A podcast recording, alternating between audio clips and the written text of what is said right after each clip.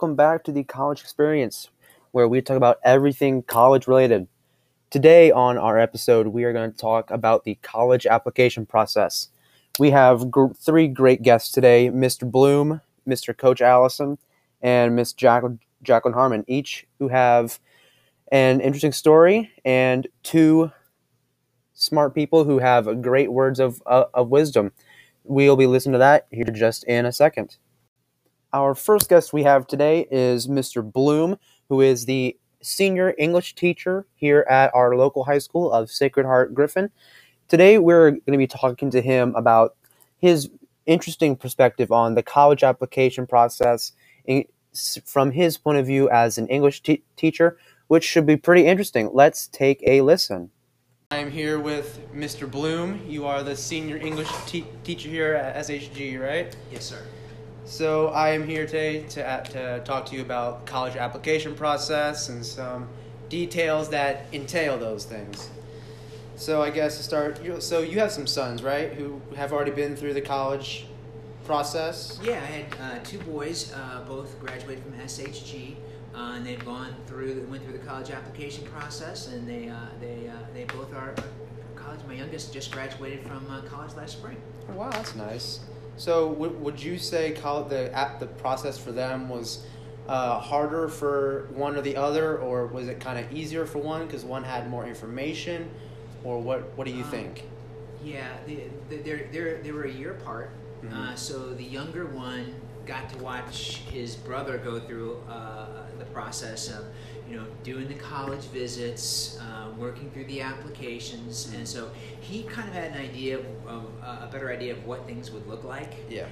So when he went through it, I think he made some decisions that were, some things that were because of what his brother did, and then maybe on the other end, maybe because of what his brother did not do, that he that kind of steered him a different direction. But actually, they ended up.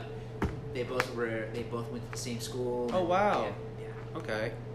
So, obviously, it's probably been a while since you were in college from there sure. to them.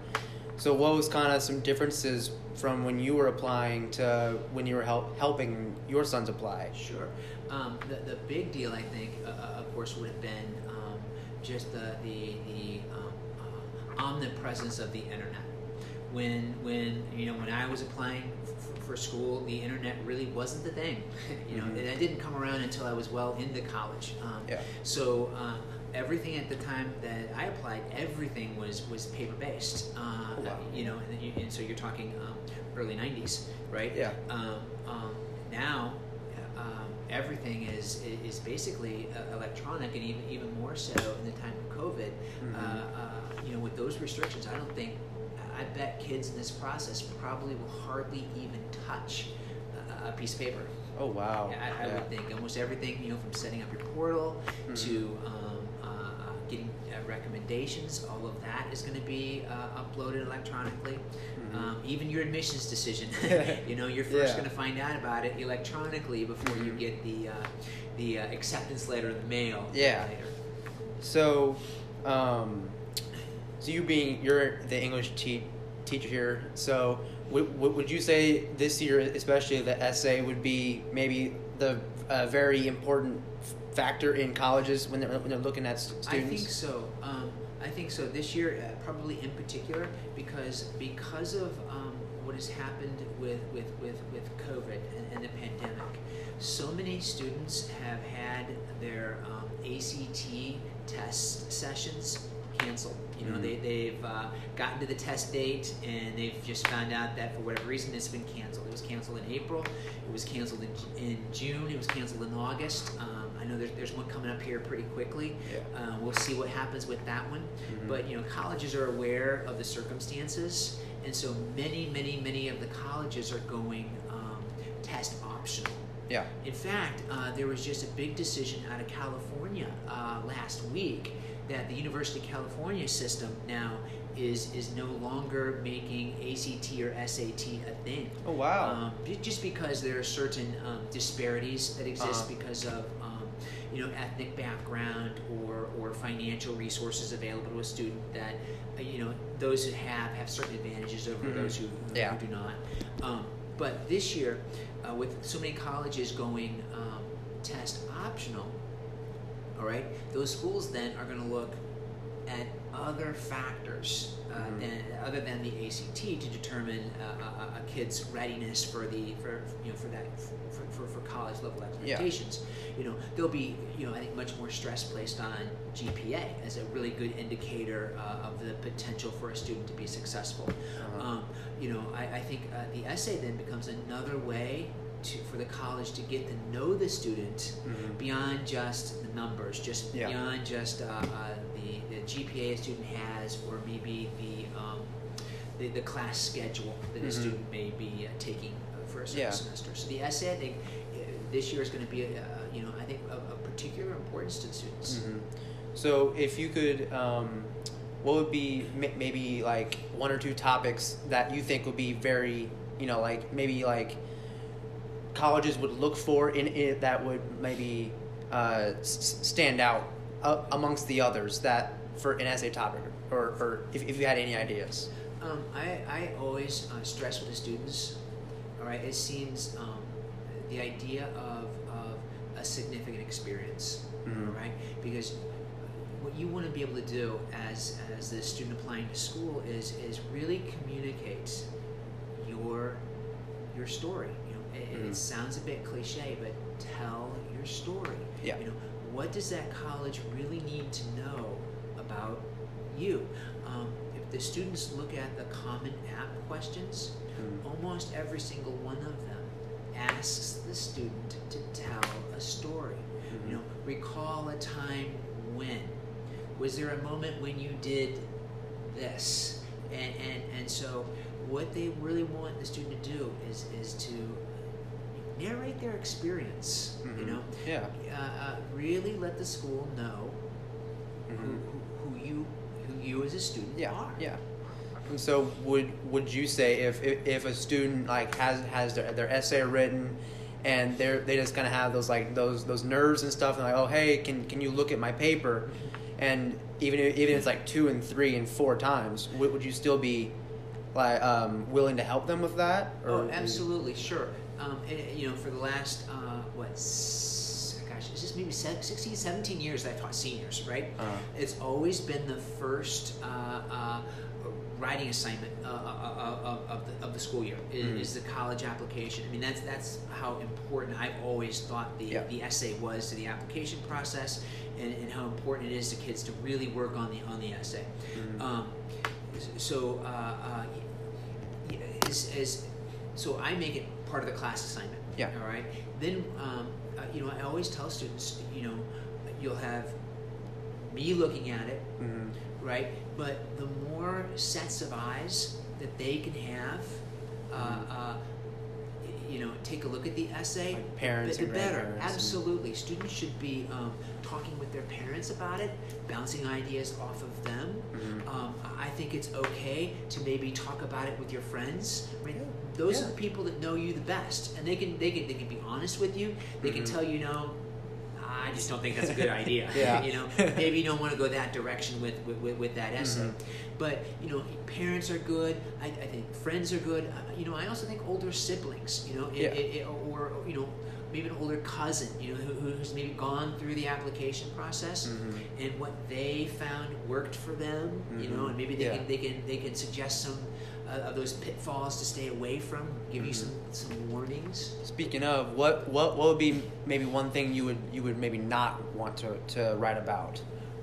One topic, I always tell students to be super careful with the sports essay. Okay. All right, and it's not that I have anything against sports. You know, I love athletics. Heck, I'm a coach, right? Yeah. I absolutely love sports, but sometimes if you do that sports essay, the tendency would be to come off as kind of generic. Because when you think about it, how many people have played sports? Yeah.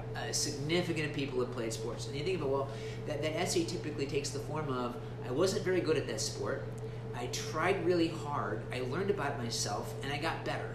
And when you think about it, everybody has probably had a very similar experience in that way. And so it's really difficult to write the sports essay in which you're not, you know, generic or in a sense fading into the white noise of all those essays. This year, one that students should be kind of careful about is the COVID essay. Yeah. You know, because everybody experienced a hardship with COVID in one shape or form or another. And so you'd have to be careful that way as well, and not write the essay about how it was difficult to do virtual learning, about how it was difficult not to see your friends for a while, because guess what?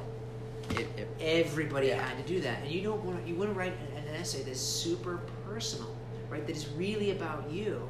And so you want to do your best to steer clear of something that anybody could write about. Let's see. So so from your experience, from applying yourself and with helping your sons, what would be probably the most important thing, just in general, of advice that you would have for somebody who's applying? Sure, good question. I think the idea of is a very simple thing. A very simple thing: time. All right. You have to give yourself time with this. It is time-consuming to really put together a good application process or package. This is not something that can be done, you know, within just a day and think, oh, I've got this. You know, it takes time to develop and write the essay. You know, it'll take time to get the letters of recommendation. You know, one of the best pieces of advice I could probably give students is this one. And it's not my advice initially. I had a former student who came back into my class, and this was the advice he gave them, and I just thought I was dynamite. He told them what you really have to do is consider this whole college application process like another class. So if you have 7 classes now, right? Until you get into college, until you get that acceptance letter, you have an 8th class, right? It's called Getting Into College 101. All right, and you have homework in that class every night. It might be, oh, I've got to fill out this part of the application. Oh, yeah, I've got to get this resume done. Oh, I've got to do a little bit more with my essay tonight.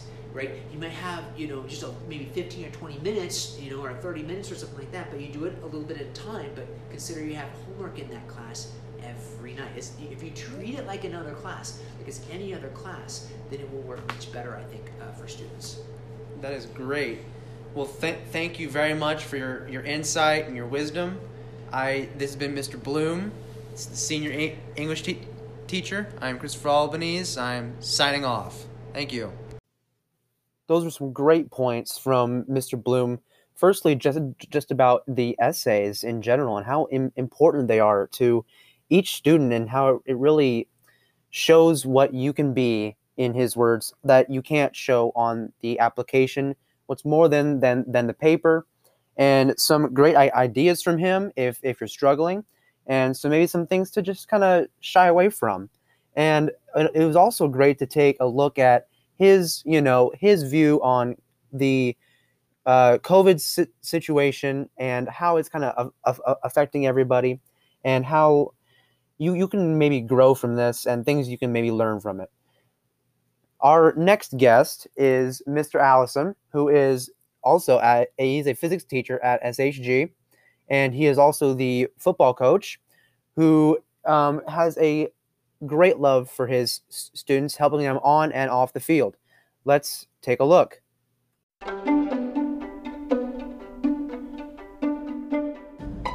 So I am here with Coach Al, teaches physics, and he's a coach for the football team. How's it going? Excellent. How you doing today? Pretty good. So, you've been to college, right? Yes, I have. A couple of them. And what was your major in? My undergrad degree, my bachelor's degree, was from Illinois College, and it was in pre-med. And then my master's degree was in secondary education physics. Oh, wow. So, it was from SIUE. Okay. And so you applied to 2 schools then, right? Hasn't been for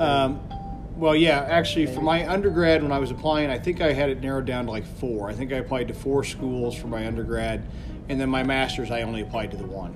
Okay. But yeah, I think I was down to about 4 different schools for my undergrad when I was. It was a long time ago. Getting interviewed for something. That's right. So would you say one college was harder to get into than the other, or the application process was harder? Yeah, I mean, it's changed massively now. Like back then, there was no Common App. Definitely, I think I was between a lot of D3 schools, and I want to say for some reason, Illinois Wesleyan seemed like more annoying back then than the other four that I applied to. I think it was the one that had more of an essay. There were some back then that it was basically GPA and ACT, and there was nothing else that mattered. No essays, no all this other stuff, and so now it seems to be a lot more difficult than it was back then. So So you're a coach, right? Yes. And so when players are applying for, and they want to be, they're talking about going to college and playing at the college level, how would you, as a teacher and a coach, kind of try and help them out? So, I mean, it kind of depends on the level. I mean, if it's the level of play depends a lot on the process. First of all, if a kid was like me, for example, in Division III, they don't have athletic scholarships. It can sometimes help you get grant money, but they can't be actual athletic scholarships. So the way you go about that's a little bit differently. But in terms of how to get the recognition from colleges, the first thing we do is we'll make highlight films, we'll use Hudl, we'll send it out to different levels, we'll kind of get a feel for the response from that, what kind of level we're talking about. A lot of the times those kids already know because they've done one-day camps and things like that now, which didn't used to happen. And then a lot of it depends on anything that isn't Division One is going to be concerned about academics. Okay. I mean, overly everything is going to be like, for example, Division Two can give scholarships, but they have an amount of money they can give. Yeah. And so if they can get a kid that's a really good player, but's also going to get $20,000 in academic money, they're going to sign that kid instantly because they know they're going to get the kid, and it's only going to cost football $5,000. And so they're instant. Anybody that's not FBS is going to first say, what are the grades like? Instantly. And so the first method, so that's why it's important with our kids that want to go to college, we have to remind them of this fact as freshmen, not as juniors when the recruiting process starts. Because the first thing any recruiter is going to say is, if it is an FBS school, will they qualify? Which means will they make the rules to make it into the NCAA, the minimum requirements. Anybody that is an FBS is going to say, how much is it going to cost us? Because the more academic money, the less it's going to cost the team. And so those are the big ones.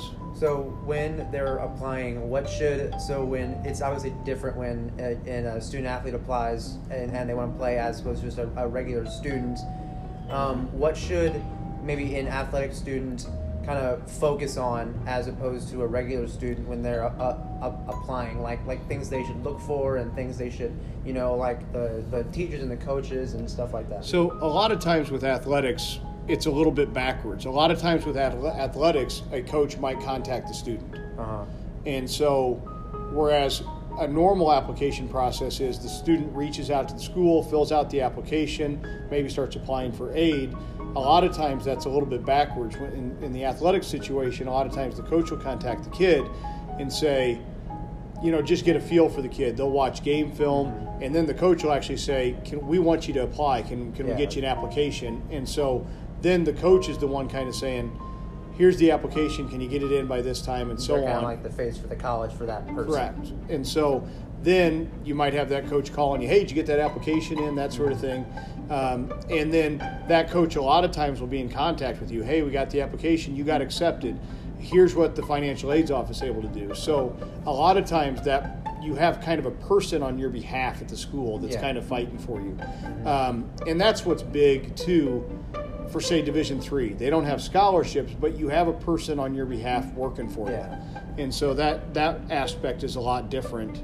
So would you say, with going off that, would you think that it's almost easier if you are an athlete that's trying to get in, and you talking about the relationship between the coaches and the the athlete, and they kind of help you along. Would you say it's easier for an athlete to get in than a regular person? Number one, it's not necessarily just athletes. We should point that out too. Mm-hmm. It's extracurriculars. All colleges want a diverse population. Yeah. And that's diverse in terms of background, and it's also diverse in terms of talent. Mm-hmm. And so for the same method, somebody that plays the bagpipes might have a better chance of somebody who's just a student. You know what I mean? Yeah. So having somebody, though, at the school that wants you there and is working for you, and simply having something to offer the school besides just going to class, the school is going to want you more. Mm-hmm. And so, yes, I would say definitely it's the more you can offer the school, the more talents you have, the easier it's going to be for you to get in. And you also will find sometimes that person working on your behalf is able to get kids in that normally would not be accepted through a general application. Oh, okay, yeah. They don't like to put it out there a whole lot, but they'll tell coaches, you can get a couple on the low end if it's important. You know what I mean? So having somebody that's pushing for you. Yeah. Now, it's got to be, for that to happen, you got to be one of the coaches' top guys that year. Like top prospect. The top prospects. Okay. Exactly. Okay. And so, when you're teaching, you teach 8 classes. Is that right? 7 classes? 7. 6, it depends on whether you have a study hall. Like this year, a lot of people don't. So 7, but but yeah. So you have a lot of athletes, I assume, maybe in your classes.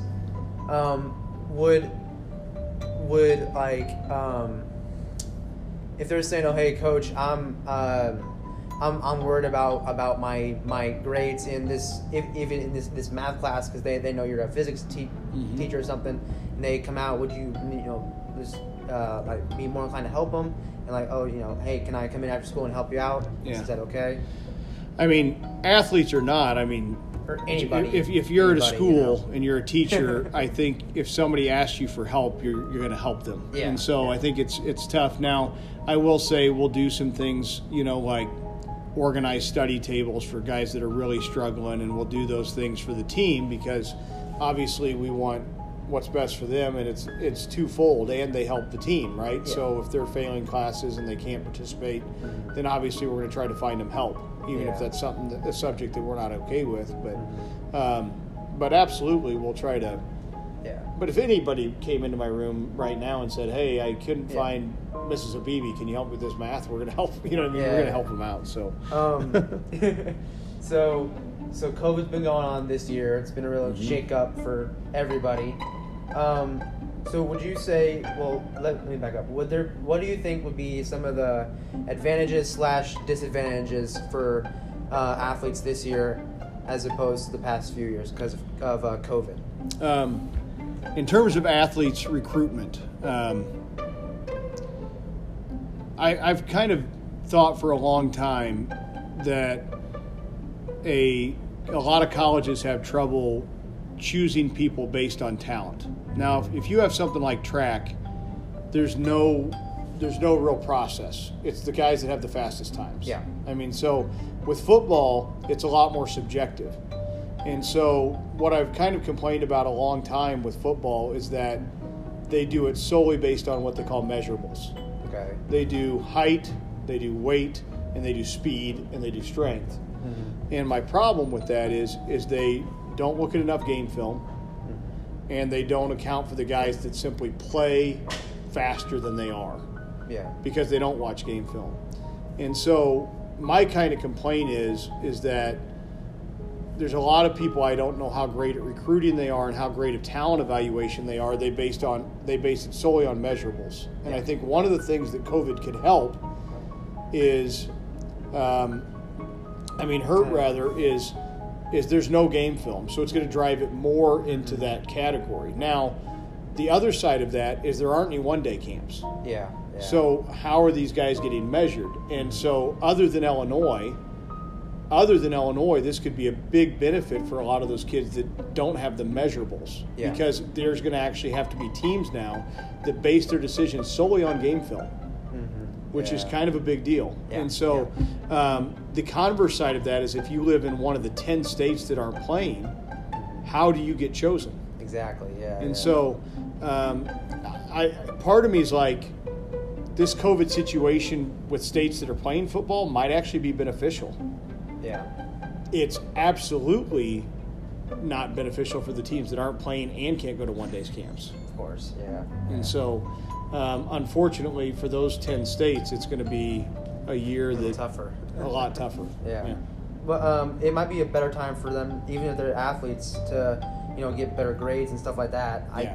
I think, and maybe even work, since they don't have games right now, probably get better, just better at their own personal skills. And that would be like that would be great. Unfortunately, I've seen from the past that a lot of times the structure that being in the sport provides makes people get better grades than when they have more free time. Yeah. And so I was that way. I always did better in college in the fall because my day was so regimented than it was in the spring when I had a lot more free time and I could not do some, and then that non-productive thing leads into another non-productive thing, and then it's pretty soon I've just watched 8 hours of TV. You know what I mean? So what do you think, in your opinion, would be the most important, if you could pick one or a few, be the most important part of the whole process, do you think? Grades. I mean, it's without question. I mean, your grades, for any athlete. Now, if you say a kid is a Power 5 kid, right, which means he's got multiple offers from SEC, ACC, Big Ten type kid, right? Yeah. It's not going to be as important because all you're going to have to do is meet the general NCAA requirements, and it's a sliding scale. If you've got, you're going to have these core classes, and if you get a 20 on the ACT, you need this GPA, and it's decided. Yeah. But still, you have to qualify for the NCAA clearinghouse. You can't get into those Power 5 schools unless you meet those requirements. Yeah. So that's going to be on the low end. We're talking about less than 1% of college football players, right, that are going to be the Power 5 guys. Oh, okay. Right? Wow, okay. And so high school football players, or less than 1% will be the Power 5 offers. Yeah. And so that means that 99% of those players that think they might want to play in college, now grades are the most important. Yeah. And so we stress that. Now, obviously, the other stuff they're going to do, getting in the weight room and doing all the practice stuff and all that stuff, but the grades, if you don't have them, nobody's going to look at you. And that's got to start sooner even than the weightlifting and the running and all that stuff. Mm-hmm. You got to do that as soon as you're a freshman in high school. And I tell a lot of parents this in football because they don't understand how hard scholarships are to come by. Mm-hmm. And so it's one of those things where before you spend all this money and all these personal trainers and everything else, think about tutors, think about getting good grades, because in all actuality, percentage-wise, you're far, far, far more likely to get a scholarship for some of these other things than you are for playing a sport. Yeah. And so that's the number one thing I would say. Mm-hmm. So let's see here.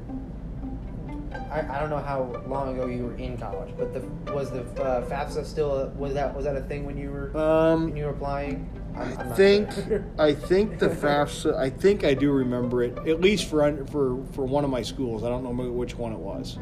Okay. For one of my colleges, I remember the FAFSA filling it out. Yeah.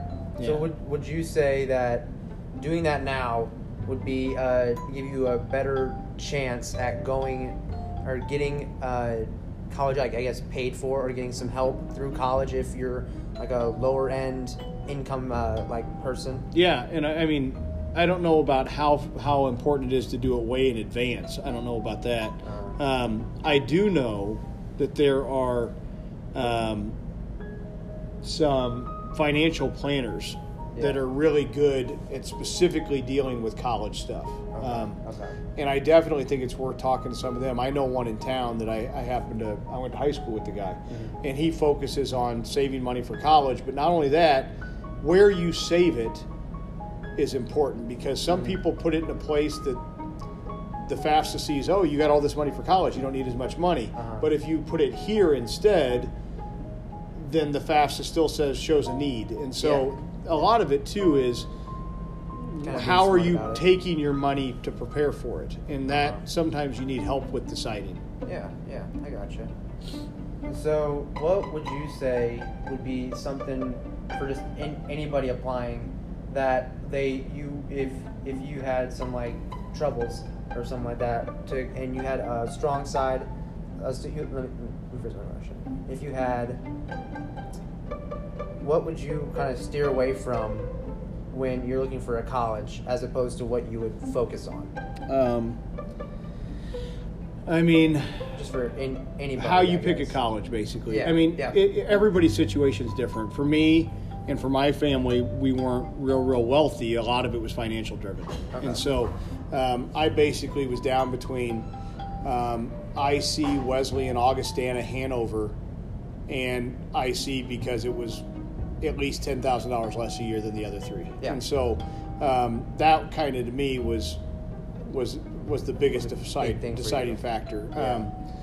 You know, I think the number one thing I would tell kids is, because a lot of them don't think about it, is financial aspect. Oh, we can get loans, and they don't realize you might be paying them back for 25 years. Yeah. And so if they're a person that knows, hey, my parents have saved, I've got this, you know, this five, I can't remember what they call it, those 417s, or I've got this college savings plan. Yeah.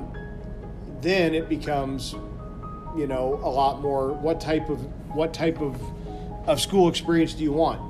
Are you not a Division I athlete, but you want to be able to play athletes? Mm-hmm. Then maybe look at the smaller colleges, you know what I mean? So be it that way you get involved and you get to play your sport. Are you somebody who really loves that Saturday tailgate of a big school? Yeah. Then you got to look at those Power Fives, those big colleges, you know, mm-hmm. And then obviously, do they have what major you hope to have? Now, that's hit and miss, because I can't remember last I heard how many people change their major, but it's a lot. Yeah. And so that can be a little hit and miss, but at least you need to make sure they have the initial program you want. Now, there are people that say, I'm going into this program, and they've got a 3-2 program with this university, and they go right through it and right into it, and that happens, and that's great. But how you fit into the school and how academically they are, you got to decide too. Yeah. So, but okay. Well, thank you very much for your time. Absolutely, Coach Al. This has been Christopher Always with Coach Al, talking about the college application process. Signing off. Thank you very much. That was some great insight from Mr. Allison, from things like how to get better as an athlete from the coach's side, and as a teacher, how grades can be so important when you apply. Even when you combine the two things together, he was talking about how when you're going through the process as a student athlete, you need to be more than just the video you show and the 40 time and the amount of catches you make. You need to really be a standout person in your grades. And he was talking about how you need to take this time from COVID to really focus on yourself and your grades and make sure that you really do stand out in this sea of people trying to make it to college. Now, we have a special story today from a first generation college student who really didn't have much support when she started, and she had to do it almost all by herself. This is Mrs. Jacqueline Harmon. Let's take a listen. Hello, I am here with Jacqueline Harmon, a first-generation college student. How's it going? Just fine, thank you. So, you were a first generation, right? Right. My parents were immigrants, and nobody in my family, even my aunts and uncles, had ever gone to college. So, when you were applying, since you were the first person, what kind of did you have any support when you were applying, or what did your family kind of think about that? They thought girls going to college was a complete waste of time, and that I was wasting my time and my money. I should find some nice boy to take care of me and get married. And they said this all the way through school. And they gave no financial support and very little emotional support. Well, so how, without much of a base, how did you kind of apply and get through your college? I didn't know anything about, I went to a small high school. Our counselor didn't, nobody in my class went to college. Nobody I knew went to college. And so when I was working that first summer out of college, out of high school, I worked with another lady in a bank, a college student, and she was talking about college. And I said, well, how do you do that? And she said, well, I'll show you how. So I took a morning off. I called in sick and took a day off, walked to the local college, walked in a room that said admissions, and I had to take an entrance exam that took like an hour.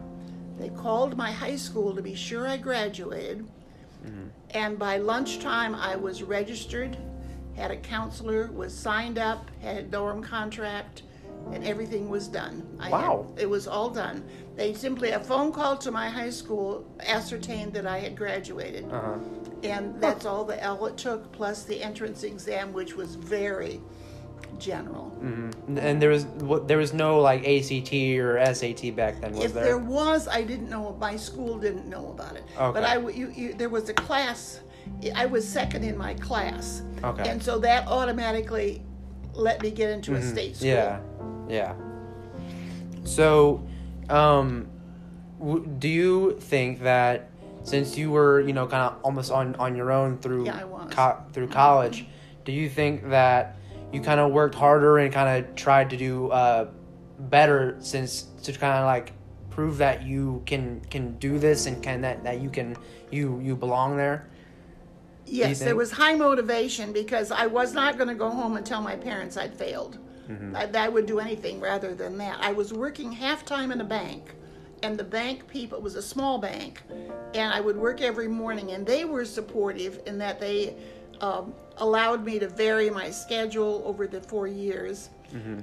And also, I knew I had to make that money to pay my dorm fees and my tuition. Yeah. So there was high motivation to stay in school. And you did graduate, I assume. Graduated in 3.5 years. And what was your major in? English. And at that time, all nice girls were either teachers or nurses, and I was a teacher. Okay. And then I understand you went back to college. Was it 2 times? Is that right? I went back when I was 40 and got another master's degree. Got a master's degree, and I went back when I was 60 and got a second master's degree. So how were the second and third times think different from the first time, and what do you think? Was it easier? Was it harder? Well, the second time I was 40 and had children, and it was a major university, University of Texas, and it was very difficult. It was, and they were not particularly tolerant of ladies who thought they could do anything. And my specialty was PTA, and that really they didn't major in that. Yeah. Then the third time, I understand you were going into the seminary. I went to seminary, and I had to learn Greek, and I had to learn a lot of things that I hadn't ever really experienced. So it was difficult, but it was it was only like 2,000 kids there, people there. Okay. And so it was a good support group. How was applying to that? That was very difficult in that not only do they care about you academically, but there was a very long one-day psychological exam. It took a whole day, and lots of meeting with people to be sure that you didn't have major problems that would get in the way of theology. Yeah.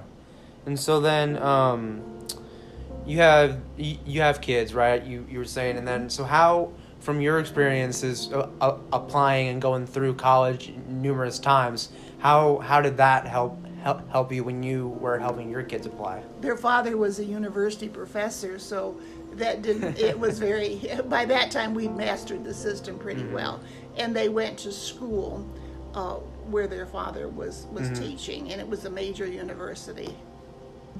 Well, that is great. What do you think would be what do you think would be one of the major differences from when you applied, when you were first applying to today? Well, there's wonderful counseling now. You have counselors in the school that start early on to help you find what you want, where you want to go, and give you advice. And I went to a small rural high school where they assumed that you weren't going to go to college. And so there was the persons, good-hearted as they were not trained in how to help you get along mm-hmm. like that. Yeah. And so what advice would you have for somebody who's, you know, maybe is in a lower income mm-hmm. household and doesn't have that kind of support? What would you tell them? I just say take advantage of all the things you have in school and all the advantages of the programs that exist, like mm-hmm. the help with the ACT and SAT and all those things, so you can have all the help you had mm-hmm. you want. And so wrapping up. It's more than financial help you need. You need help in making good decisions on a career that you mm-hmm. can actually succeed at, and where the school matches what you want to do and so forth. Yeah. And so what do you think is, if you had to choose one or a few, would be the biggest sort of advice you could give somebody today that would be applying for college? Well, I think to be sure that you're motivated and really want to do it, and that your motivation is realistic, that you don't want to be a NASA engineer, space engineer, and you can't do math or something, mm-hmm. that you match up your abilities with a reasonable career that has a future that matches your values. Mm-hmm. Well, thank you very much for your time. This has been Christopher Albanese and Jacqueline Harmon. This is me signing off. You're welcome.